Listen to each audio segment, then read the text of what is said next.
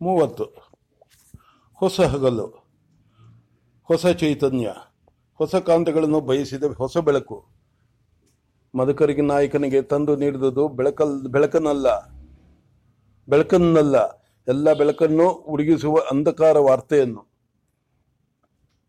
ಒಲಿದು ಒಂದಾದ ಹೃದಯಗಳ ಸವಿತಕ್ಕೆಯ ಸವಿತಕ್ಕೆಯ ಮಾದಕತೆಯನ್ನು ಅನುಭವಿಸುತ್ತಿರುವಾಗಲೇ ದುರ್ಗದ ಉತ್ತರ ದಿಗ್ಭಾಗದಿಂದ ತೋಪುಗಳ ಗರ್ಜನೆ ಕೇಳಿಸಿ ಆಕಾಶದಲ್ಲಿ ಗರಿಯಾಗಿ ತೇಲುತ್ತಿದ್ದವನು ಸಿಡಿಲಿಗೆ ದಿಕ್ಕಿ ಡಿಕ್ಕಿ ಹೊಡೆದಂತಾಗಿ ಹೊದ್ದ ಹೊದಿಕೆಯನ್ನು ಕೊಡುವಿಕೊಂಡು ಮೇಲೆದ್ದು ಹೆದರಿದ ಹಕ್ಕಿಯಂತೆ ತೋಪಿನ ಸದ್ದು ಕೇಳಿಬಂದ ದಿಕ್ಕನ್ನೇ ಬೆದರಿದ ಕಣ್ಣುಗಳಿಂದ ನೋಡುತ್ತಾ ಇದ್ದ ಬಂಗಾರವನಗತಿಯ ಹೃದಯದಲ್ಲಿ ಧೈರ್ಯ ತುಂಬುವಂತೆ ಅವಳ ತುಟಿಗಳಿಗೆ ಮುತ್ತಿಟ್ಟು ಅಂತಃಪುರದ ಆಚೆಗೆ ಧಾವಿಸಿದ.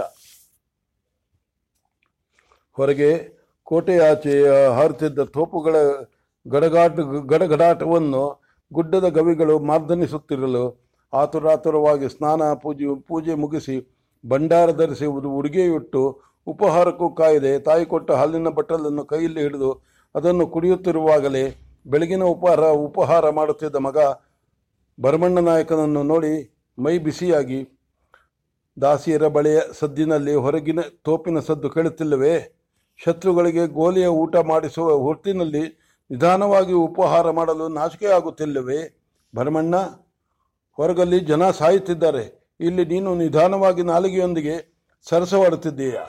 ಎದ್ದೇಳು. ನಾನು ಉಡುಪು ಧರಿಸುವ ವೇಳೆಗೆ ನೀನು ಕುದುರೆ ಹತ್ತಿ ಸಿದ್ಧವಾಗಿರಬೇಕು ಎಂದು ಮಗನಿಗೆ ಚಮ್ಮಟಿಗೆಯಿಂದ ಜಡದಂತೆ ಹೇಳಿ ಸಮರ ವಸ್ತ್ರ ಧರಿಸಲು ವೇಗವಾಗಿ ಹೆಜ್ಜೆ ಹಾಕಿದ್ದ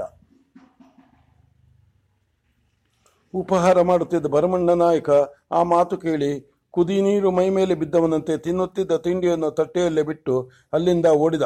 ಗುಂಡಿನ ಸದ್ದು ಕೇಳಿದ ಚಿಗುರಿಯಂತೆ. ತಿಂಡು, ತಿಂಡಿ ತಿನ್ನುತ್ತಿದ್ದ ಮಗನನ್ನು ಅಷ್ಟು ನಿಷ್ಠೂರವಾಗಿ ಮದಕರಿ ನಾಯಕ ಗದರಿಕೊಂಡದ್ದನ್ನು ಕೇಳಿ, ನಿಂಗವ್ವ, ಇದು ತಿಂದು ಬೆಳೆಯಬೇಕಾದ ಪ್ರಾಯ. ಅದಕ್ಕೆ ಮಾಡಬಾರದ ಅಪರಾಧ ಮಾಡಿದ ಹಾಗೆ ಸಿಟ್ಟಾಗುವುದೇ, ಮಾಡಿದ ಹಾಗೆ ಸಿಟ್ಟಾಗುವುದೇ? ಎಂದು ಕೇಳಿದಳು. ಎಲ್ಲರನ್ನೂ ತಿನ್ನಲು ಈ ಯುದ್ಧ ಬಂದಿರುವಾಗ ಈಗಲೂ ತಿಂಡಿಯ ಚಪಲವೇ ಅವ್ವ, ನಾಳೆ ಈ ದುರ್ಗವನ್ನು ಆಳುವವನು ಬೆಳೆಸಿಕೊಳ್ಳಬೇಕಾದ ಚಪಲವಲ್ಲ ಇದು. ಒಬ್ಬನೇ ಮೊಮ್ಮಗ ಎಂದು ಮುದ್ದು ಮಾಡಿ ಸಿಂಹಾಸನಕ್ಕೆ ಮುದ್ದುಗುಂಡನ್ನು ಮುದ್ದೆ ಗುಂಡನ್ನು ತರಬೇಡ. ದುರ್ಗದ ನಾಯಕರ ಮಗ ಫಿರಂಗಿ ಗುಂಡಿನ ಹಾಗಿರಬೇಕು ಎಂದು ತಾಯಿಗೆ ಉತ್ತರ ಕೊಟ್ಟು ಉಡುಪು ಧರಿಸಲು ಹೊರಟ ಮದಕರಿ ನಾಯಕ. ಆತ ಉಡುಪು ಧರಿಸುತ್ತಿರುವಾಗಲೇ ಅಲ್ಲಿಗೆ ಸಮರ ಸನ್ನದ್ಧರಾಗಿ ಸನ್ನದ್ಧನಾಗಿ ತನ್ನನ್ನು ಕಾಣಲು ಬಂದ ಪರಶುರಾಮ ನಾಯಕನನ್ನು ನೋಡಿ, ಇವತ್ತೇನು ಸುದ್ದಿಯನ್ನು ತಂದೆ ಪರಶುರಾಮಣ್ಣ? ಎಂದು ಕೇಳಿದ. ಸುದ್ದಿ ಏನು ಕೇಳುತ್ತಲೇ ಇದೆಯಲ್ಲ ಫಿರಿಂಗಿಯ ಸದ್ದು ತಾನೇ? ಅದು ಇದ್ದದ್ದೆ. ಕೇಳಿ ಕೇಳಿ ನಾಯಿ ಬೊಗಳುವಿಕೆ ಎಷ್ಟು, ಅದು ಕಿವಿಗೆ ಒಗ್ಗಿ ಹೋಗಿದೆ. ಅದಲ್ಲದೆ ಮತ್ತೇನು ಸುದ್ದಿ? ಸುದ್ದಿಯೇ? ಸುದ್ದಿಯಲ್ಲ. ಸುದ್ದಿಗಳು ಚಿತ್ರದುರ್ಗವೀಗ ಸುದ್ದಿಗಳ ಸಂತೆಯಾಗಿದೆ. ಕೇಳುವ ಕಿವಿ ಕಿವುಡಾಗಬಾರದೆ ಎನ್ನುವ, ಎನ್ನಿಸುವಷ್ಟು ಸುದ್ದಿಗಳು ಹೊರಟಿವೆ ಅದೇ. ಆದರೆ ಆದರೆ ಅದಕ್ಕೆ ನಿಂತ ಮಾತಿನ ಅರ್ಥವನ್ನು ತಿಳಿಯದೆ ಕೇಳಿದ ಮದಕರಿ ನಾಯಕ, ಇದು ಹೇಳುವ ಸುದ್ದಿಯಲ್ಲ ಅಣ್ಣ, ನೀವೇ ನೋಡಿ ಎಂದು ಭಾರವಾದ ಧ್ವನಿಯಲ್ಲಿ ಹೇಳಿ ಪರಶುರಾಮ ನಾಯಕ ತನ್ನ ಬಳಿ ಇದ್ದ ಕರಡು ಕಾಗದದ ತುಂಡೊಂದನ್ನು ಕೈ ಮದಕರಿ ನಾಯಕನ ಕೈಗಿತ್ತ ಆತನ ಕೈಯಲ್ಲಿ ಕೆಂಡವನ್ನಿಡುವಷ್ಟು ಅಳುಕಿನಿಂದ. ಈ ಕಾಗದವನ್ನು ಕೈಯಲ್ಲಿ ಹಿಡಿದು ಕೇಳಿದ ಮಧುಕರಿ ನಾಯಕ, ಏನು ಹೇಳುತ್ತಿದೆ ಈ ಕಾಗದ? ನಾವು ಹೀಗೆ ಎಂದು ಖಚಿತವಾಗಿ ನಂಬುವವರು ಯಾರೂ ಇಲ್ಲವೆಂದು. ಹಾಗೆಂದರೆ ನಾನೇ ಈ ದುರ್ವಾರ್ತೆಯನ್ನು ಹೇಳಬೇಕೇ ಅಣ್ಣ? ಈ ಕಾಗದ ಬರೆದವರು ಕಳ್ಳಿ ನರಸಪ್ಪಯ್ಯನವರು. ನಾಲಿಗೆಯ ಮೇಲೆ ಹಾಲಾಹಲವಿದ್ದಂತೆ ಹೇಳಿದ ಪರಶುರಾಮ ನಾಯಕ. ಕಳ್ಳಿ ನರಸಪ್ಪಯ್ಯನವರು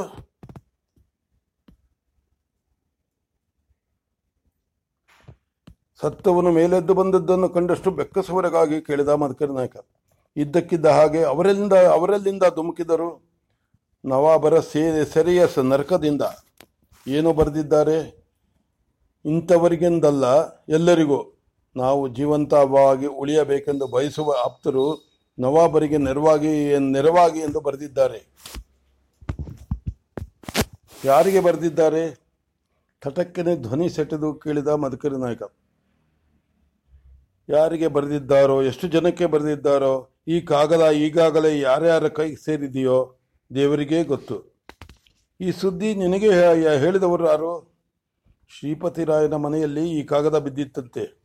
ಇವತ್ತು ಬೆಳಗ್ಗೆ ಅದನ್ನು ನೋಡಿದವನೇ ಶ್ರೀಪತಿರಾಯ ದಳವಾಯಿ ಕಾಶಿಣ್ಣ ನಾಯಕರಿಗೆ ಈ ಕಾಗದ ತಂದುಕೊಟ್ಟ ಅವರು ಇದನ್ನು ನನಗೆ ತಲುಪಿಸಲು ಹೇಳಿದರು. ನಾನು ಅದನ್ನು ನೋಡುತ್ತಿದ್ದ ಹಾಗೆ ನಿಮ್ಮ ಬಳಿ ಬಂದೆ.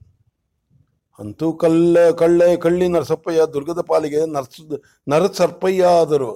ಈ ಹಾವಿನ ವಿಷಕ್ಕೇನು ಮಾಡು ಮದ್ದು ಮಾಡುತ್ತಿದ್ದಾರೆ ಮದ್ದು ಮಾಡುತ್ತಿದ್ದಾರೆ ಕಾಶಣ್ಣ ನಾಯಕರು. ಕಾಲ ಕೆಳಗಿನ ನೆಲ ಕಳ್ಳ ಉಸುಗಾದಂತೆ ಕೇಳಿದ ಮಧುಕರಿ ನಾಯಕ, ತಂದವರು ಇಂಥವರು, ಇಂಥವರಿಗೆ ಪತ್ರ ಸೇರಿತು ಎಂದು ಗೊತ್ತಾದರೆ ಏನಾದರೂ ಮಾಡಬಹುದಿತ್ತು. ಆದರೆ ಅದಾವುದು ತಿಳಿಯದು. ಅಂತೂ ಅವರು ದುರ್ಗದ ಲಘು ಬಿಗಿ ಬಲ್ಲವರೆಲ್ಲರೂ, ಬಲ್ಲವರೆಲ್ಲರ ಮೇಲೂ ಕಣ್ಣಿಟ್ಟು ಕಾಯುತ್ತಿದ್ದಾರೆ. ಅವರು ಮಾಡಬಹುದಾದದ್ದು ಇಷ್ಟೇ. ಅಷ್ಟು ಮಾಡಿ ಎಲ್ಲಿ, ಅಷ್ಟು ಮಾಡಿ ಎಲ್ಲಿ ಅಪಸ್ವರ ಕೇಳಿ ಬರುವುದೋ ಎಂದು ಕೇಳಲು ಕಿವಿ ಕಿವಿ ಎರಳಿಸಿ ಕುಳಿತಿದ್ದಾರೆ. ಯಾರು ತಾನೇ ಇನ್ನೇನು ಮಾಡಬಹುದು? ಅಸಹಾಯಕತೆ ತುಂಬಿ ಆ ಭಾರ ಹೊತ್ತು ಬರ, ಬಳಲಿದೆ. ಧ್ವನಿಯಲ್ಲಿ ಹೇಳಿದ ಪರಶುರಾಮ ನಾಯಕ. ಯಾತ್ರೆಗೆಂದು ಹೋದ ನರಸಪ್ಪಯ್ಯ, ಯಾತ್ರೆಗೆ ಬದಲು ಪರಲೋಕ ಯಾತ್ರೆಗೆ ಹೋಗಿದ್ದರೆ ಮೇಲೆ ಸಾಗುತ್ತಿತ್ತು ಬಹು ಕಹಿಯಾಗಿ ಹೇಳಿದ ಮಧುಕರಿ ನಾಯಕ, ನಾವು ಅಂದುಕೊಂಡ ಬೇರಾವುದೇ ನಿಜವಾಗದಿದ್ದರೂ ಇದೊಂದು ಮಾತ್ರ ನಿಜವಾಯಿತು. ಆಗಬೇಕಾದದ್ದು ಆಗಲಿಲ್ಲ. ಆಗಬಾರದು ಆಯಿತು. ಯಾರು ಹೇಳಿದರೂ ಈಗಲೂ ನನಗೆ ನರಸಪ್ಪಯ್ಯ ದ್ರೋಹ ಮಾಡಿದರೆಂದರೆ ನಂಬುವುದು ಕಷ್ಟವಾಗುತ್ತದೆ. ತಲೆ ತೂಗಾಡಿಸುತ್ತಾ ಹೇಳಿದ ಪರಶುರಾಮ ನಾಯಕ. ನೀನು ನಂಬು, ಬಿಡು. ಈ ಪಾಪಸು ಕಳ್ಳಿಯ ಕುಡಿಗಳು ಎಲ್ಲೆಲ್ಲಿ ಹರಡಿದೆಯೋ, ಅದನ್ನು ನಿನ್ನ ಚಾವಡಿಯ ಕಡತದಲ್ಲಿ ಹುಡುಕಿ ಕಡಿದು ಹಾಕು. ಈಗ ಮಾತಿಗೆ ವೇಳೆ ಇಲ್ಲ, ಯುದ್ಧದ ಚಿಂತೆ ನಮಗೆ. ದಳವಾಯಿಗಳಿಗೆ ಬಿಟ್ಟು ನೀನು ಕಾಶಿಣ ನಾಯಕರು ಈ ಕೆಲಸದಲ್ಲಿ ತೊಡಗಿ ತೊಡಗಿ. ಅದು ಆದರಿಷ್ಟೇ. ಈಗ ನ್ಯಾಯ, ಅನ್ಯಾಯ, ಅನುಮಾನ ಪರಿಹಾರ, ಈ ತಕ್ಕಡಿ ತೂಗುವ ಚನ್ಯ ಶನಿವಾರ ಕೆಲಸವನ್ನು ಬಿಟ್ಟು ಅಲ್ಪ ಸಂದೇಹವನ್ನು ಬಂದವರನ್ನು ತಲೆ ಕತ್ತರಿಸಿ, ದುರ್ಗದ ಬೀದಿಗೆ ತೋರಣ ಕಟ್ಟಿಸಿ. ದುರ್ಗ ಬದುಕಲು ಈಗ ಉಳಿದಿರುವುದು ಅದೊಂದೇ ದಾರಿ. ನಾವೇ ಇವರಿಗೇನು ಮಾಡಬೇಕು ಎಂದು ನಮ್ಮ ಹತ್ತಿರ ಈ ಪ್ರಶ್ನೆಯನ್ನು ತರಲೇಬೇಡಿ. ಈ ಮಾತನ್ನು ಕಾಶಿಣ ನಾಯಕರಿಗೂ ನಮ್ಮ ಅಪ್ಪಣೆ ಎಂದು ಹೇಳು. ಆ ಮಾತು ಬಿಡು. ಯುದ್ಧರಂಗದ ಸುದ್ದಿಯೇನು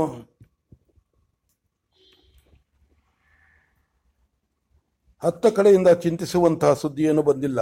ಆದರೆ ದುರ್ಗದೊಳಗೆ ಎಲ್ಲ ಭಯಗಳು ಬಂದು ಗೂಡು ಕಟ್ಟಿರುವಂತಿದೆ.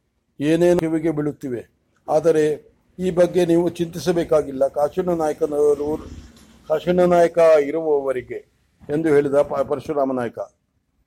ಅಣ್ಣ ತಮ್ಮಂದಿರು ಆ ಮಾತನಾಡುತ್ತಿರುವಾಗಲೇ ನಾಯಕರ ಅಂಗರಕ್ಷಕ ಪಡೆಯ ಮುಖ್ಯಸ್ಥನಾದ ಗುದುಗತ್ತಿ ಓಡಿ ಬಂದು, ಏದಿರಿಸುತ್ತಾ, ಏದಿರಿಸು, ಏದಿಸುರಿ, ಏದುಸುರು ಏದುಸುರು ಬಿಡುತ್ತಾ? ಹೇಳಿದ. ಮಾಸ್ವಾಮಿ ಘಾತವಾಯಿತು. ಆ ಮಾತಿಡಿದ ಮಾತಾಡಿದ ಆತನ ಮುಖ ಬಳಿ ಬಿಳುಪೇರಿ ಧ್ವನಿ ಕಂಪಿಸುತ್ತಿತ್ತು. ಭೂತ ನರ್ತನ ಕಂಡರು ಬೆದರದ ಗುದುಗತ್ತಿಯ ಮುಖ ಬೆವರೆ ಬಿಳುಪೇರಿ ಬೆವರಿಳಿ, ಬೆವರಿಡುತ್ತಿರುವುದನ್ನು ನೋಡಿಯೇ ಮಧುಕರಿ ನಾಯಕ, ಪರಶುರಾಮ ನಾಯಕ ಇಬ್ಬರಿಗೂ, ಮಧುಕರಿ ನಾಯಕ, ಪರಶುರಾಮ ನಾಯಕ ಇಬ್ಬರಿಗೂ ಹಗಲು ಮಂಕಾದಂತಾಗಿ, ಏನಾಯಿತು ಗುದುಗತ್ತಿ? ಏನಾಯಿತು ಗುದುಗುತ್ತಿ? ಎಂದು ಇಬ್ಬರೂ ಒಟ್ಟಿಗೆ ಕೇಳಿದರು. ಸರ್ವನಾಶವಾಯಿತು ಮಹಾಸ್ವಾಮಿ. ಕಾಶಣ್ಣ ನಾಯಕರ ಕೊಲೆಯಾಯಿತು. ಹಾಂ ಏನಂತೆ ಕಾಣದೆ ಹಾವು ತುಳಿದಂತೆ ಮೆಟ್ಟು ಬಿದ್ದೆ. ಮೆಟ್ಟು ಬಿದ್ದು ಕೇಳಿದ ಮಧುಕರ ನಾಯಕ. ಆ ಸುದ್ದಿಯನ್ನು ಕೇಳಿದ ಕಿವಿಯನ್ನೂ ನಂಬಲಾಗದವನಂತೆ ಮೂಕನಾಗಿ ನೋಡಿದ ಪರಶುರಾಮ ನಾಯಕ. ನಿಜಾಮ ಸ್ವಾಮಿ ಕಾಶಣ್ಣ ನಾಯಕರ ಕೊಲೆಯಾಯಿತು. ಎಲ್ಲಿ, ಯಾವಾಗ, ಹೇಗೆ? ಒಟ್ಟೊಟ್ಟಿಗೆ ಅಣ್ಣ ತಮ್ಮ ಇಬ್ಬರು ಪ್ರಶ್ನಿಸಿದರು. ಈಗ ಒಂದು ತಾಸಿನ ಕೆಳಗೆ ಎಲ್ಲಿ ಬುರ್ಜಿನಹಟ್ಟಿಯ ಕುರುಬರಕೇರಿಯ ಒಂದು ಖಾಲಿ ಮನೆಯಲ್ಲಿ ಅಲ್ಲೇಕೆ ಹೋಗಿದ್ದರು ದಳವಾಯಿಗಳು? ಕಳ್ಳಿ ನರಸಪ್ಪಯ್ಯನವರ ಕಾಗದಗಳನ್ನು ಹಂಚುತ್ತಿದ್ದವರನ್ನು ಹಿಡಿಯಲು. ಆ ದಾರಿ ತೋರಿಸಿದ್ದವರು ಯಾರು? ಶ್ರೀಪತಿರಾಯರು ಶ್ರೀಪತಿರಾಯರು ಎಲ್ಲಿದ್ದಾರೆ ಈಗ? ಕಾಶಣ್ಣ ನಾಯಕರೊಂದಿಗೆ ಅವರ ಅವರೂ ಕೊಲೆಯಾಗಿದ್ದಾರೆ. ಹಾಗಿದ್ದರೆ ಈ ಸುದ್ದಿಯನ್ನು ಕೊಟ್ಟವರು ಯಾರು? ಕಾಶಣ್ಣ ನಾಯಕರು ಶ್ರೀಪತಿರಾಯರು ಕೊಟ್ಟ ಕಾಗದವನ್ನು ಪ್ರಧಾನಿಗಳಿಗೆ ತಲುಪಿಸಿ ಕೊತ್ವಾಲ ಚಾವಡಿಯಲ್ಲಿದ್ದಾಗ ಶ್ರೀಪತಿರಾಯರು ಬಂದು ಕಾಶಣ್ಣ ನಾಯಕರಿಗೆ ಬುರುಜಿನ ಹಟ್ಟಿಯ ಕುರುಬರ ಕೇರಿಯ ಮನೆಯೊಂದು ಹೈದರಾಲಿಯ ಗೂಢಾಚಾರರ ಬೀಡಾಗಿದೆ ಎಂದು ತಿಳಿಯಿತು. ಅಲ್ಲಿ ಹುಡುಕಿದರೆ ಅಪರಾಧಿಗಳು ಸಿಗಬಹುದು ಎಂದು ಹೇಳಿದರಂತೆ. ಆ ತನಿಖೆಗೆ ಕಾಶಣ್ಣ ನಾಯಕರು ಅವರಿವರನ್ನು ಬಿಡ, ಅವರಿವರನ್ನು ಬಿಡದೆ ತಾವೇ ಖುದ್ದಾಗಿ ಶ್ರೀಪತಿ ರಾಯರೊಂದಿಗೆ ಹೋದರಂತೆ. ತಮ್ಮ ಚಾವಡಿಯವರಿಗೆ ಸ್ವಲ್ಪ ಹೊತ್ತು ಬಿಟ್ಟು ನಾವು ಹೋಗುವ ಸ್ಥಳಕ್ಕೆ ಬನ್ನಿ, ನಿಮ್ಮ ನೆರವು ಬೇಕಾಗಬಹುದು ಎಂದು ಹೇಳಿ. ಆ ಮಾತಿನಂತೆಯೇ ಕೊತ್ವಾಲ ಚಾವಡಿಯ ಸಿಪಾಯಿಗಳು ಸ್ವಲ್ಪ ಹೊತ್ತಾದ ಬಳಿಕ ನಮ್ಮ ದಳವಾಯಿಗಳು ಹೇಳಿದ ಮನೆಗೆ ಹೋದಾಗ, ಆ ಮನೆಯ ಬಾಗಿಲು ಹಾರು ಹೊಡೆದಿದ್ದು, ಒಳಗೆ ಹೋಗಿ ನೋಡಿದಾಗ ರಕ್ತದ ಮಡುವಿನಲ್ಲಿ ಕತ್ತರಿಸಿ ಬಿದ್ದಿದ್ದ ಕಾಶಣ್ಣ ನಾಯಕರ ಶ್ರೀಪತಿ ರಾಯರ ಹೆಣಗಳನ್ನು ಕಂಡರಂತೆ. ಈಗ ಕೊತ್ವಾಲ ಚಾವಡಿಯವರು ಕುರುಬುಗೇರಿಗೆ ಕಾವಲು ಹಾಕಿ ಸುದ್ದಿಯನ್ನು ಇಬ್ಬರ ಸನ್ನಿಧಾನಕ್ಕೂ ಮುಟ್ಟಿಸುವಂತೆ ಅವಸರದ ಆಳನ್ನು ಕಳಿಸಿದರು. ಆ ಸುದ್ದಿ ಕಿವಿಗೆ ಬೀಳುತ್ತಿದ್ದ ಹಾಗೆ ನಾನಿಲ್ಲಿಗೆ ಓಡಿ ಬಂದೆ. ಅಷ್ಟು ಕೇಳುವವರೆಗೂ ಬಹು ಪ್ರವಾ, ಪ್ರಯಾಸದಿಂದ ಮೌನವಾಗಿದ್ದ ಮಧುಕರಿ ನಾಯಕ ಮಧುಕರಿ ನಾಯಕ ತಮ್ಮನತ್ತ ತಿರುಗಿ, ನಡೆ, ಅತ್ತ ನಾವೇ ಹೋಗಿ ನೋಡೋಣ. ಬೇಕಾದದ್ದ, ಬೇಕಾದದ್ದು ಆಗಲಿ. ಕಾಶಿನ ನಾಯಕರ ಕೊಲೆಗಾರರು ತಪ್ಪಿಸಿಕೊಳ್ಳಬಾರದು. ಕುದುಗೊತ್ತಿ, ನಮ್ಮ ಕುದುರೆ ತರಲೇ ಹೇಳು ಎಂದು ಮಧುಕರಿ ನಾಯಕ ಅರಮನೆಯತ್ತ ಹೊಟ ಪರಶುರಾಮ ನಾಯಕ ಆತನನ್ನು ಹಿಂಬಾಲಿಸಿದ. ಬುರ್ಜಿನ ಹಟ್ಟಿಯ ಒತ್ತಾಗಿ ಕಟ್ಟಿದ ಮನೆಗಳ ನಡುವಿನ ಕಿರಿದಾದ ಓಣಿಗಳಲ್ಲಿ ಒಂದರಲ್ಲಿ ಬಸವನ ಬುರುಜಿನ ಬುಂಡ್ ಬುಡಕ್ಕೆ ಹೊಂದಿಕೊಂಡಂತೆ ಬಂಡೆಗಳ ಬುಡದಲ್ಲಿದ್ದ ಕುರುಬಗೇರಿ ಕೊತ್ವಾಲ ಚಾವಡಿಯ ಸಿಪಾಯಿಗಳಿಂದ ಸುತ್ತುವರಿಯಲ್ಪಟ್ಟು ಮನೆ ಮನೆಯ ಮುಂದು ಬಿಚ್ಚುಗತ್ತಿಯಾಳು ಕಾವಲು ನಿಂತು ಮನೆ ಬಾಗಿಲುಗಳನ್ನು ಮುಚ್ಚಿ ಭೀಷಣ ಮೌನ ಕೇರಿಯನ್ನು ವ್ಯಾಪಿಸಿತ್ತು. ಕೇರಿಗೆ ಹತ್ತಿರವಾದ ಆಸುಪಾಸಿನ ಮನೆಗಳು ಜನರಿದ್ದರೂ ಜನರಿದ್ದರೂ ನಿರ್ಜನವಾದಂತಿತ್ತು. ಓಣಿಯ ಪ್ರವೇಶ ಮಾರ್ಗದಲ್ಲಿ ನಿಂತ ಕೊತ್ವಾಲ ಚಾವಡಿಯ ದಫೇದಾರ ಸೂರ್ಯನಾಯಕ ನಾಯಕರು, ಪ್ರಧಾನಿಗಳು ಕಾಣುತ್ತಿದ್ದ ಹಾಗೆ ಕುದುರೆಯಿಂದ ಇಳಿದು ಅವರಿಗೆ ಮುಜುರೆ ಮಾಡಿ, ಮಾಡಿದ. ಆ ಮನೆಯಲ್ಲಿದೆ ಎಂದು ಕೇಳಿದ ಮಧುಕರಿ ನಾಯಕ. ಆ ಮಾತಿಗೆ ಮರು ಮಾತಾಡದೆ ಸೂರ್ಯನಾಯಕ ನಾಯಕರು, ಪ್ರಧಾನಿಗಳ ಇಬ್ಬ- ಇಬ್ಬರನ್ನು ದಳವಾಯಿ ಕಾಶಿಣ ನಾಯಕ ಕೊಲೆಯಾದ ಮನೆಯತ್ತ ಕರೆದೊಯ್ದ ಆ ಮನೆ ಮೇಲಿನ ಸೂರು ಹಾರಿ ಹೋಗಿ ತಡಕೆಗೆಯನ್ನು ತಲೆಗೆ ಕಟ್ಟಿಕೊ ಕಟ್ಟಿಕೊಂಡು ಅಲ್ಲಲ್ಲಿ ಬಿರಿದ ಗೋಡೆಗಳ ಮೇಲೆ ನಿಂತು ಬಿಕೋ ಎನ್ನುತ್ತಿತ್ತು. ಬಾಗಿಲು ಹಾರು ಹೊಡೆದಿತ್ತು. ಆ ಮನೆಯ ಸುತ್ತ ಕಾವಲು ಸುತ್ತ ನಿಂತ ಸೈನಿಕರು. ನಾಯಕರಿಗೆ, ಪ್ರಧಾನಿಗಳಿಗೆ ಆ ಮನೆಯೊಳಗೆ ಪ್ರವೇಶಿಸಲು ದಾರಿ ಮಾಡಿಕೊಟ್ಟರು ಮನೆಯ ಮುಂದಿನ ಒತ್ತೆ ಕೊಟ್ಟು ನಿಲ್ಲಿಸಿದ ಕಂಬಗಳಿಂದ ಕಂಬಗಳಿದ್ದ ಮೊಗಸಾಲೆಯನ್ನು ದಾಟಿಕೊಂಡು ಒಳಗೆ ಹೋಗುತ್ತಿದ್ದ ಹಾಗೆ ಕಂಬಳಿಯನ್ನು ನೇಯುವ ಮಗ್ಗವಿದ್ದ ಸಣ್ಣ ಹಜಾರ. ಅದರ ಇಬ್ಬದಿಯಲ್ಲಿ ಕಾಲಿಗೆ ತೂರಲು ಮಾತ್ರ ಅವಕಾಶವಿದ್ದ ಮರದ ಸರಳಿನ ಸಣ್ಣ ಕಿಟಿಕೆಗಳಿದ್ದ ಕೋ, ಕೋಣೆಗಳೆರಡು. ಆ ಹಜಾರದ ಹಿಂದೆಯೇ ಅಡುಗೆಯ ಮನೆ. ಅದರ ಒಂದು ಪಾರ್ಶ್ವದಲ್ಲಿ ಹಸು, ಕರು ಕಟ್ಟುವ ಬರಿದಾದ ಗೋಧುಲ್ಲಿ ಮತ್ತೊಂದು ಪಾರ್ಶ್ವದಲ್ಲಿ ಕಂಬಳಿಯ ದಾರವನ್ನು ಹುರಿ ಮಾಡುವ ರಾಟಗಳು. ಹಿತ್ತಲಿನಲ್ಲಿ ಬಣ್ಣದ ಬಾನೆಗಳು. ಸರಿ ಮಾಡುವ ಒಲೆಗಳು. ಕಂಬಳಿಯನ್ನು ಗಾಳಿಗೆ ಆರಿ ಹಾಕಲು ಕಟ್ಟಿದ ಹುರಿಯಿದ್ದ ಗೂಟಗಳು. ಮನೆ ತುಂಬ ಅರೆಗತ್ತಲು. ಗಾಳಿಯಾಡದೆ ಹಳಸಾಗಿದ್ದ ಮದ್ದಿನ ಘಾಟು ವಾಸನೆ ಆ ವಾಸನೆಯಲ್ಲಿ ಹಸು ಕಟ್ಟುವ ಗೋದಲಿಯಲ್ಲಿ ಕತ್ತರಿಸಿ ಬಿದ್ದಿದ್ದವು. ಕಾಶಣ್ಣ ನಾಯಕನ ಶ್ರೀಪತಿರಾಯನ ದೇಹಗಳು. ಇಬ್ಬರ ತಲೆಗಳು ತುಂಡಾಗಿ ಮುಂಡದಿಂದ ಬೇರೆಯಾಗಿ ಕಪ್ಪು ಬಣ್ಣಕ್ಕೆ ತಿರುಗುತ್ತಿದ್ದ ರಕ್ತದಲ್ಲಿ ಕಡಿದಿದ್ದವು. ಆ ರಕ್ತದ ಸಮೀಪದಲ್ಲಿ ಒಬ್ಬಿಬ್ಬರ ನಾಲ್ಕಾರು ಕಾಲ ಹೆಜ್ಜೆಗಳು, ಕಾಲ ಗುರುತುಗಳು, ಎರಡು ರಕ್ತಸಿಕ್ತವಾದ ಗಂಡುಗೊಡಿಗಳು ಗೊಡಲಿಗಳು, ಸೇದು ಬಿಸುಟಿ ಸೇದಿ ಬಿಸುಟ ಭಂಗಿಯ ಎರಡು ಚಿಲುಮೆಗಳು, ಒಂದೆರಡು ರಕ್ತದ ಕಲೆ ಇದ್ದ ಕಂಬಳಿಗಳು, ಅಷ್ಟೇ ವಿನ ಬೇರಾವುದು ಕಾಣಲಿಲ್ಲ. ಅದೆಲ್ಲವನ್ನು ಒಮ್ಮೆ ನೋಡಿದ ಹಾಗೆ ಮಾಡಿ ಮಧುಕರಿ ನಾಯಕ ಒಂದೇಟಿಗೆ ತುಂಡರಿಸಲ್ಪಟ್ಟ ಕಾಶಣ್ಣ ನಾಯಕನ ರುಂಡವನ್ನು ನೋಡಿದ. ಗಂಡು ಗೊಡಲಿ ಏಟಿಗೆ ಸಿಕ್ಕು ಮುಂಡದಿಂದ ತುಂಡಾದ ರುಂಡದ ಮೇಲಿದ್ದ ಮುಂಡಾಸು ಅಷ್ಟು ದೂರ ಹಾರಿಬಿದ್ದು ನೆತ್ತಿಯ ಅರನರತ ಕೂದಲು ಬಿಚ್ಚಿ ಹೊದರು ಹುಬ್ಬಿದ ಹುಬ್ಬು ಬೆಳೆದ ಅಗಲವಾದ ಹಣೆ, ಗಿರ್ಜಾ ಮೀಸೆ, ಆ ಮೀಸೆಯ ಮೇಲಿನ ದಪ್ಪ ಹೊಳ್ಳೆಯ ಮೂಗು, ದುಂಡು ಗೆನ್ನೆ, ತುಂಬಿದ ಗಲ್ಲ, ಅದನ್ನು ಹೊರಲಿಂದ ತುಂಬಿ ಬೆಳೆದ ಕತ್ತು, ಎಲ್ಲ ರಕ್ತದಲ್ಲಿ ತೊಯ್ದು ವಿಕಾರವಾಗಿದ್ದವು. ಎಷ್ಟು ವರ್ಷಗಳಿಂದ, ಎಷ್ಟು ನಿಷ್ಠೆಯಿಂದ, ಎಷ್ಟು ಎಚ್ಚರದಿಂದ, ಎಷ್ಟು ನಿಯತ್ತಿನಿಂದ ನಡೆದ ಮನುಷ್ಯ. ಅಂತನೇ ಅವನ ಅಂತನೇ ಆತನಿಗಿಂತ ಸಾವು. ಅದನ್ನು ನೆನೆದು ಮದಕರಿ ನಾಯಕನ ಕಣ್ಣಲ್ಲಿ ನೀರು ತುಂಬಿದಂತೆಯೇ ಮೈಯಲ್ಲಿ ರೋಷ ಹೆಡೆಯಪ್ಪಳಿಸಿ ತಮ್ಮ ಕೊತ್ವಾಲ ಚೌಡಿಯ ದಫೇದಾರನಿಗೆ, ಕೊಳು ಕೊಲೆಗಡುಕ ಯಾರೆಂದು ಸುಳಿವೇನಾದರೂ ಸಿಕ್ಕಿತೇನೋ? ಎಂದು ಗದ್ದರಿಸಿ ಕೇಳಿದ. ಇಲ್ಲ ಮಾಸ್ವಾಮಿ ಅಂದರೆ ಈ ಮನೆಯಲ್ಲಿ ಮನುಷ್ಯರೇ ಇರಲಿಲ್ಲವೇ? ಇದು ಯಾರು ಮನೆ? ಈ ಮನೆಯವನು ಏನಾದ? ಈ ಮನೆಯ ಗಂಡಸು ಹಿಂದೆ ಸಿರಿ ಸಿನೀರು ಹೊಂಡದ ಲಡಾಯಿ ಆದಾಗ ಗುಂಡು ತಗಲಿ ಸತ್ತನಂತೆ. ಅವನ ಹೆಂಡತಿ ನಾಯಕನ ಹಟ್ಟಿಯ ಸೈನಿಕನೊಬ್ಬನನ್ನು ಕೂಡಿಕೆ ಮಾಡಿಕೊಂಡು ಅವನ ಜೊತೆಗೆ ಹೋಡ ಹೋದ ಹೋದಳಂತೆ. ಆವತ್ತಿನಿಂದ ಮನೆ ಖಾಲಿ ಇತ್ತಂತೆ. ಈಗ ಎರಡು ದಿನದ ಹಿಂದೆ ತಿರುಪಿಗೆ ಬಂದ ಇಬ್ಬರು ಗೋಸಾಯಿಗಳು ಇದ್ದರಂತೆ, ಇಲ್ಲಿದ್ದರಂತೆ. ನಿನ್ನೆ ರಾತ್ರಿ ಇವತ್ತು ಬೆಳಗ್ಗೆಯೂ ಇದ್ದರಂತೆ. ಆದರೆ ನಾವು ಬಂದಾಗ ಮಾತ್ರ ಯಾರೂ ಇರಲಿಲ್ಲ. ಆ ಹೆಣಗಳು ಮಾತ್ರ ಇದ್ದವು.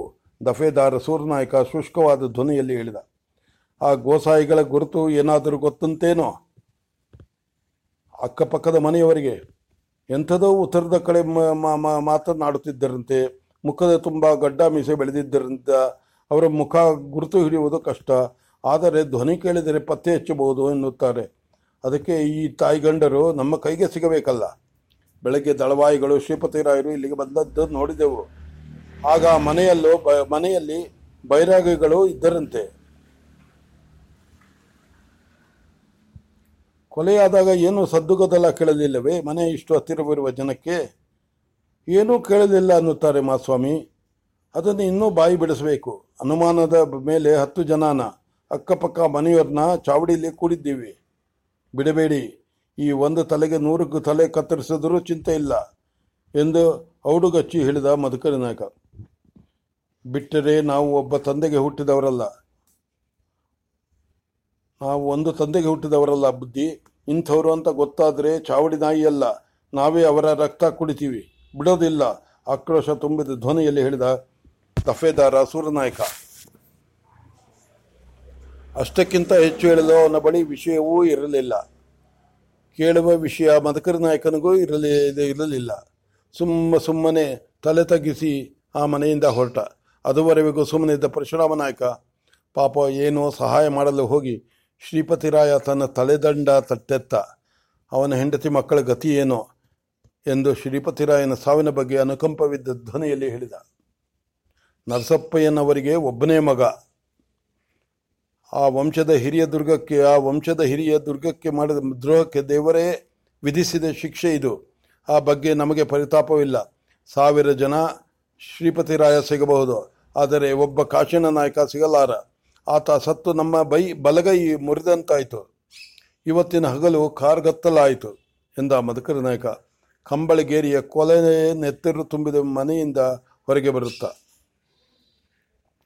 ಮನೆಯ ಹೊರಗೆ ಆಕಾಶದಿಂದ ಇಳಿಯುತ್ತಿದ್ದ ಸಿಡಿದ ತೋಪಿನ ಗುಂಡುಗಳ ಮದ್ದಿನ ಕಪ್ಪು ನುಡಿಯೊಳಗೆ ಹಗಲು ಕಪ್ಪಾಗಿತ್ತು. ಒಳ ಹೊರಗೆ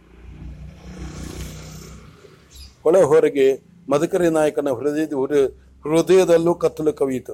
ಕವಿದ ಕತ್ತಲನ್ನು ಕಂಡು ಏಕೋ ತನ್ನನ್ನು ಮುತ್ತಲು ಸುತ್ತಲೂ ಕತ್ತಲು ಕಡಲು ಅಲೆ ಅಲೆಯಾಗಿ ಬಿಡುತ್ತಿರುವಂತೆ ಆ ಕತ್ತಲಾಳದಲ್ಲಿ ತಾನೂ ಕುಸಿಯುತ್ತಿರುವಂತೆ ಭಾಸವಾಯಿತು ಮದಕರಿ ನಾಯಕನಿಗೆ.